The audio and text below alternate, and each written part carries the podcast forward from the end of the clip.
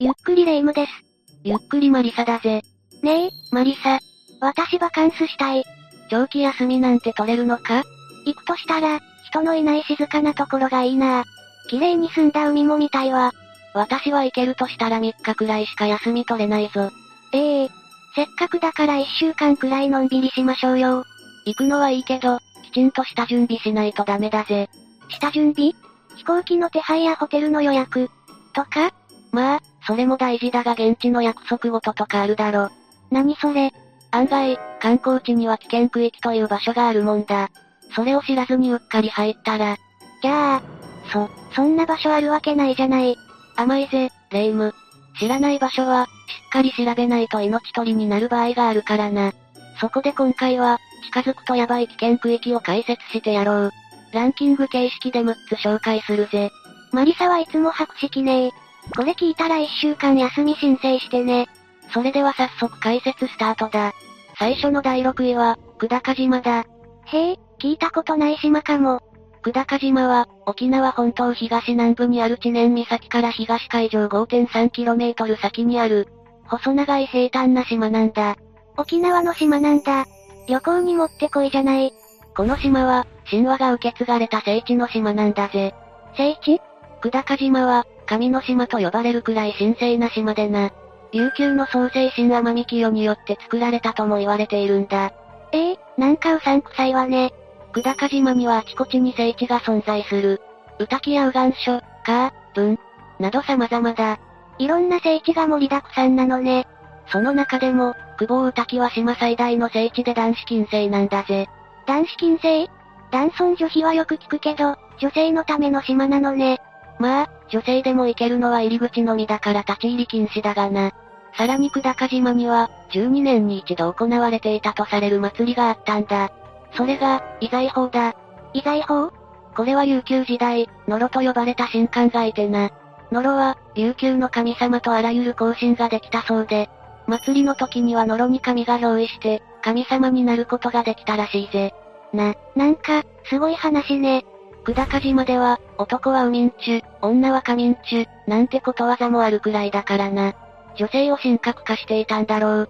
それで、遺財法はどんなお祭りなの島で育った30歳から41歳までの既婚女性が対象となってな。12年に一度、馬年の旧暦11月15日から6日間、南中になるために儀礼が行われるんだ。神様になるためのお祭りなんだ。この遺財法で、女性は一人前になったと認められ、神秘な力が宿るとされていたそうだぜ。なんか漫画に出てきそうな話ね。ファンタジー考えなめない。だが、遺財法は近年開催されていない。え、どうして後継者がいないためだ。最後に執り行われたのは、1978年。それからは開催されていないぞ。歴史を受け継ぐのって簡単じゃないのね。でも、久高島自体はいけるんでしょ特に立ち入り禁止な島ってこともないと思うんだけど。それがな、久高島へ行ける人は限られているらしい。どういう意味現地の沖縄人も、久高島は気軽に行けない島、という認識でいるんだ。これは、島に呼ばれたものしか行けないという意味で、呼ばれていない場合は、天候が悪くなったり交通手段に、問題が出たりしてたどり着けないそうなんだ。ますますファンタジー感。でもこれは、何としてでも行ってみたいわね。もし、島にたどり着いてもやってはいけない掟がある。来た来た。まず、島のものは何も持って帰ってはならない。え、どんなものでもああ、小石一つでもダメだ。もし、持ち帰ってしまったら何かしらの不幸を招くぞ。ええ体調を崩したり、事故にあったり、たたりに見舞われた話は、結構多いんだ。そして、意識浜で泳いではならない。沖縄の海で泳ぐの禁止せっかく綺麗な海なのに久高島は、ニライカナイという神と繋がった島なんだ。昔、ニライカナイから神の乗った船が停泊した場所が、意識浜だとされている。な、なるほど。だから神様と繋がった場所なのね。もし、泳ぎたい場合は名義浜で泳いでくれ。はい。まだまだ、たくさんの謎を持つ久高島には魅力がいっぱいだ。もし行ける人がいたら、決まり事を守った上で行ってくれ。気になってきたわ、久高島。続いて第5位、大田山神社だ。次は神社ね。でも、神社が危険区域ってどういうこと大田山神社は、日本で一番危険な神社だと言われている。日本で一番危険ど、ど、ど、どういうことここは、北海道瀬田名町にある神社でな。大田山の中腹に存在しているんだ。山にある神社だったんだ。標高330メートルの場所に祭壇があるもんだから、参拝がかなり大変だ。行く途中に険しい山道を登らないといけないからな。う。聞いただけで足がすくみそう。しかし、瀬田名町は海と山が一度に拝める素晴らしい景色が魅力だ。美しい自然が存分に楽しめるぞ。それは魅力。まず、神社の入り口は普通の神社そのものだ。神社の向かいには、綺麗な海が一望できる。ここまでは楽しいわね。ここからが、登山開始だ。登山って言っちゃってる。斜面45度の階段をひたすら登っていくぞ。い、いきなり階段。階段には、転落しないようにロープが垂れ下がっている。そのロープを伝いながら登るんだ。ううしんどいわね。って、登ったら登ったで下を見る勇気がないわ。高所恐怖症の人はまず無理だな。ガクガク。階段を登っていくとだんだん、段差の面積が狭くなる。そして階段を登りきるぞ。はあ、やっと到着ね。ここで終わると思ったら大間違い。今度は、道なき道を進むんだ。しかも、おおよそ90度の斜面に、ひっそりとはしごが置いてある。この何も危険防止がない状態のまま、ひたすら登るんだ。ここまで来たら訓練ね。そして、険しい山道を登る。道中には、木の根っこや大きな岩がゴロゴロあるから気をつけてくれ。も、もう足が、だいたい1時間くらいで登った先に、本殿が見えるだろう。え、やっと到着しかし、希望は打ち砕かれる。見えた先は本殿ではなく、社殿だ。ここまでが折り返し地点だな。まだ、折り返しだったのそこからも道なき道を登っていくぞ。ロープを伝いながら地道に一歩ずつな。何の試練なの途中で、何のために登っているのかわからなくなるだろう。でも、もう少しだぜ。もう少しって言われてもう少しだったこと、ないわよね。ここで、鳥居が顔を出す。しかし、ここからが本番なんだ。やっぱりまだあるんだ。足元に注意と看板が立てかけられている。いやいや、とっくに知ってるから。そんな突っ込みを入れつつ進んでいくぞ。進んだ先には、古びた吊り橋のお目見えだ。つ、吊り橋いい。今にも壊れてしまいそうな吊り橋を渡る途中、下を見ると、そこには絶景が広がっている。恐怖で見ていられるかしら。落ちたら怪我だけじゃ済まないからな。命がけで見てくれ。心が全然休まらない。吊り橋を渡り終えると、またまた難所の登場だ。次は何本殿がある崖を登るんだ。崖崖には鉄の鎖がかけられている。これを一つずつ登っていくんだ。無理無理無理。でも、ここまで来たのに引き返せない。頑張れ、レイム。行くわよしかも、この鎖、固定されているわけじゃなく、ただぶら下がっているだけだからな。ひー。バランスを崩したらアウトだぜ。なんとか登ると、本殿のお出ましだ。ようやく、ここからも、美しい景色を拝むことができるぜ。なんか、お参りより登山が目的のような感じ。ちなみに、本殿に行くことができない人は、地上にある拝殿をおすすめする。そ、そんなー。次は第4位、砂山ビーチだ。ビーチ、いいわねここは、宮古島にあるビーチなんだぜ。宮古島行きたい。宮古島といえば、観光地として有名だよな。やっぱり沖縄なだけあって海も透明なエメラルドよね。宮古島でマリンスポーツなんかできたら最高だな。そうだな。だが、宮古島では近年、水難事故で多くの命が奪われているのは、あまり知られていないだろう。え、水難事故そんなに大荒れの海だったっけ亡くなる人の多くは、やはり観光客が大部分だという。中でもシュノーケリングでの事故が大半を占めるぞ。観光できたのに亡くなる羽目になるとか怖いわね事故で一番多いのは、台風直後の荒れた海だ。ああ、確かに危ないかも。台風が去ったとしても、すぐに海に出るのは危険が伴う。数日間は波浪注意報が出ているからな。台風が終わったら嬉しさから海に出ちゃうのよね。そして離岸流だ。ビーチから沖へと流れる海流は、非常に危険だ。考えたこともなかったわ。さらに宮古島で危険なビーチといえば、砂山ビーチだ。この砂山ビーチは、地元の人たちの間でも危険な海だと、認知されているんだぜ。地元の人も避けるくらい危ないの日本の美しいビーチにもランクインされている砂山ビーチだが、表向きの人気が際立って、危険さはあまり知られていない。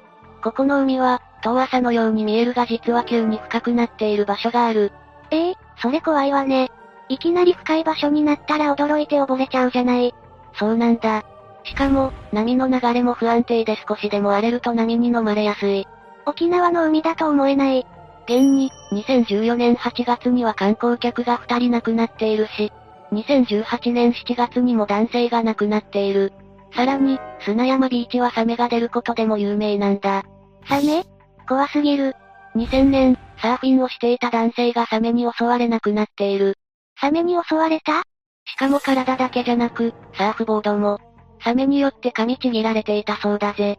あの鋭い歯を想像したら、鳥肌もんだわ。そして、砂山ビーチには立ち入り禁止区域がある。え、ビーチに立ち入り禁止区域そこは、観光客に人気の岩のアーチなんだが、2018年、突如として柵ができたんだ。柵か。美しい海を見て気分が高まっているのに、そんな柵見せつけられたら、出花くじかれそうな気分になりそう。まあ、仕方ない。立ち入り禁止区域になってしまった原因は、宮古島に立て続けにやってきた台風なんだ。あ、それで岩が侵食されたとか落石を防ぐ意味で、立ち入り禁止になったんだろうな。それは残念ね。柵がなければ、岩のアーチ越しに夕日が見られる。絶景スポットだったんだがな。夕日ああ、それは残念すぎるちなみに砂山ビーチは、私有地なんだ。え、そうなの。看板には、遊泳、釣り、観光客以外の通行禁止。さらに物販、レンタルその他営利目的で本私有地の通行禁止。など、厳しい取り決めがある。そもそも遊泳禁止だったんだ。砂山ビーチでは、違法業者も数多くてな。そのせいか、まるで海水浴場化の雰囲気を出しているせいで、事故が絶えない、という見方もされているんだ。なるほどねそれは地元の人も近づきたくないわよね。観光客もルールやモラルを守って、楽しんでほしいところね。ここからがベスト3だぜ。第3位は、谷川岳だ。次は、山ね。この谷川岳は、魔の山と呼ばれている危険な山なんだぜ。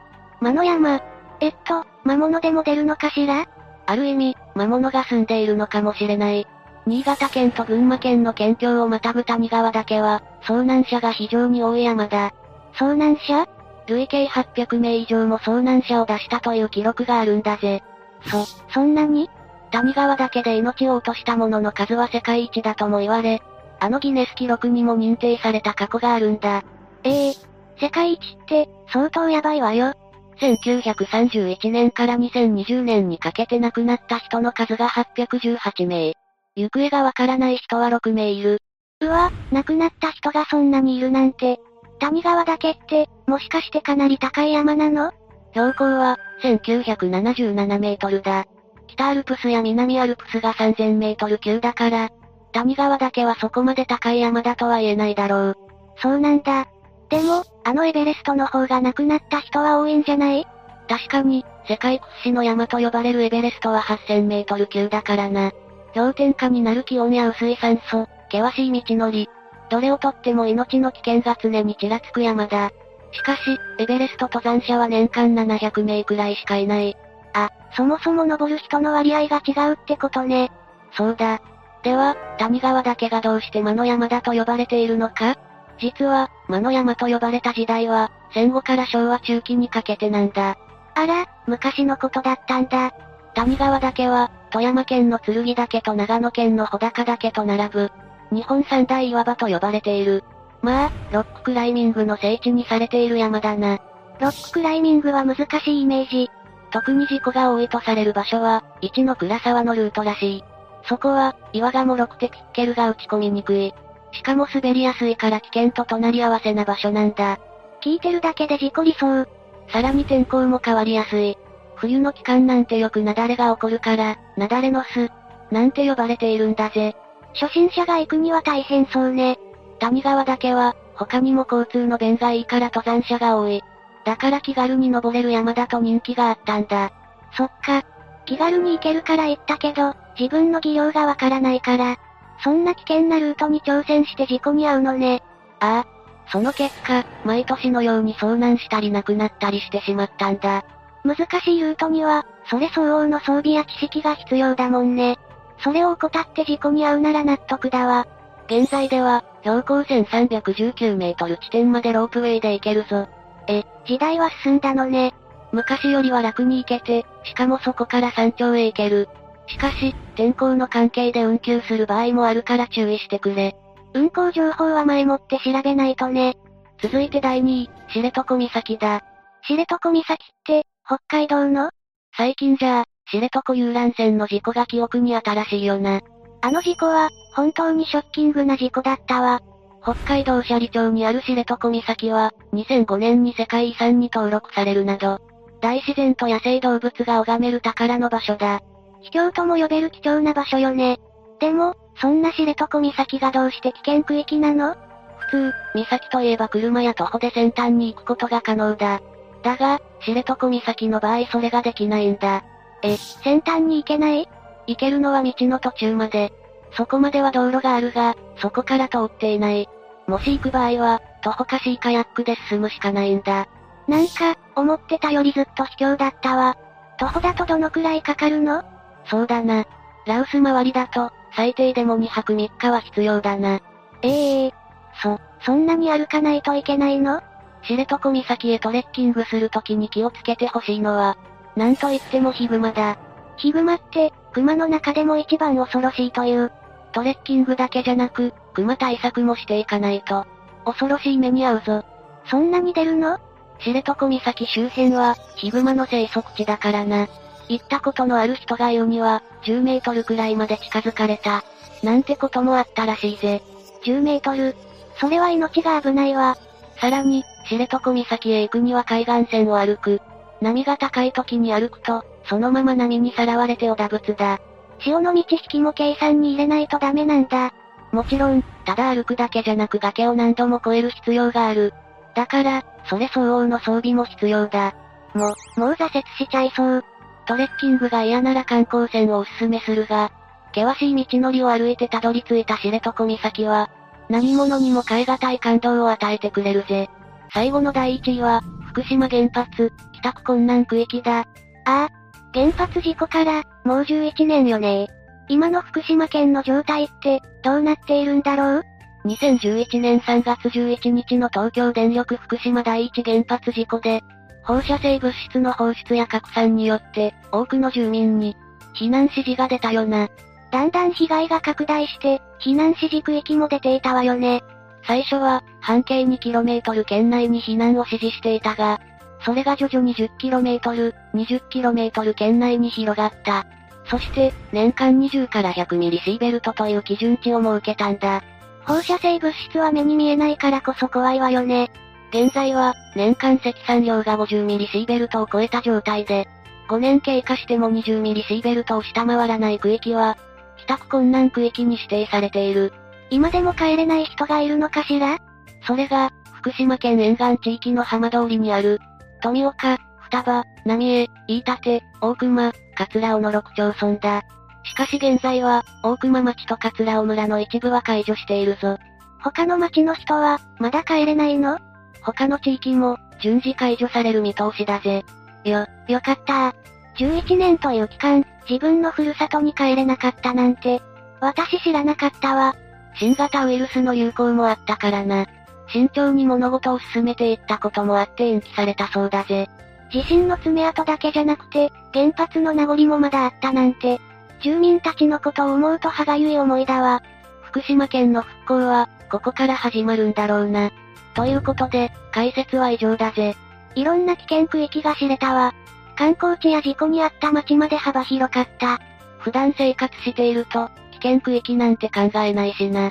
観光するときは、事前に下調べする癖を身につけなくっちゃね。ってことで、マリサ一週間休み取ってね。有給残ってたかなそれでは今回はここまでにしよう。みんなは、どんな場所で危険な目にあったことがあるかなもしあればコメント欄に書き込んでくれ。それでは最後までご視聴ありがとうございました。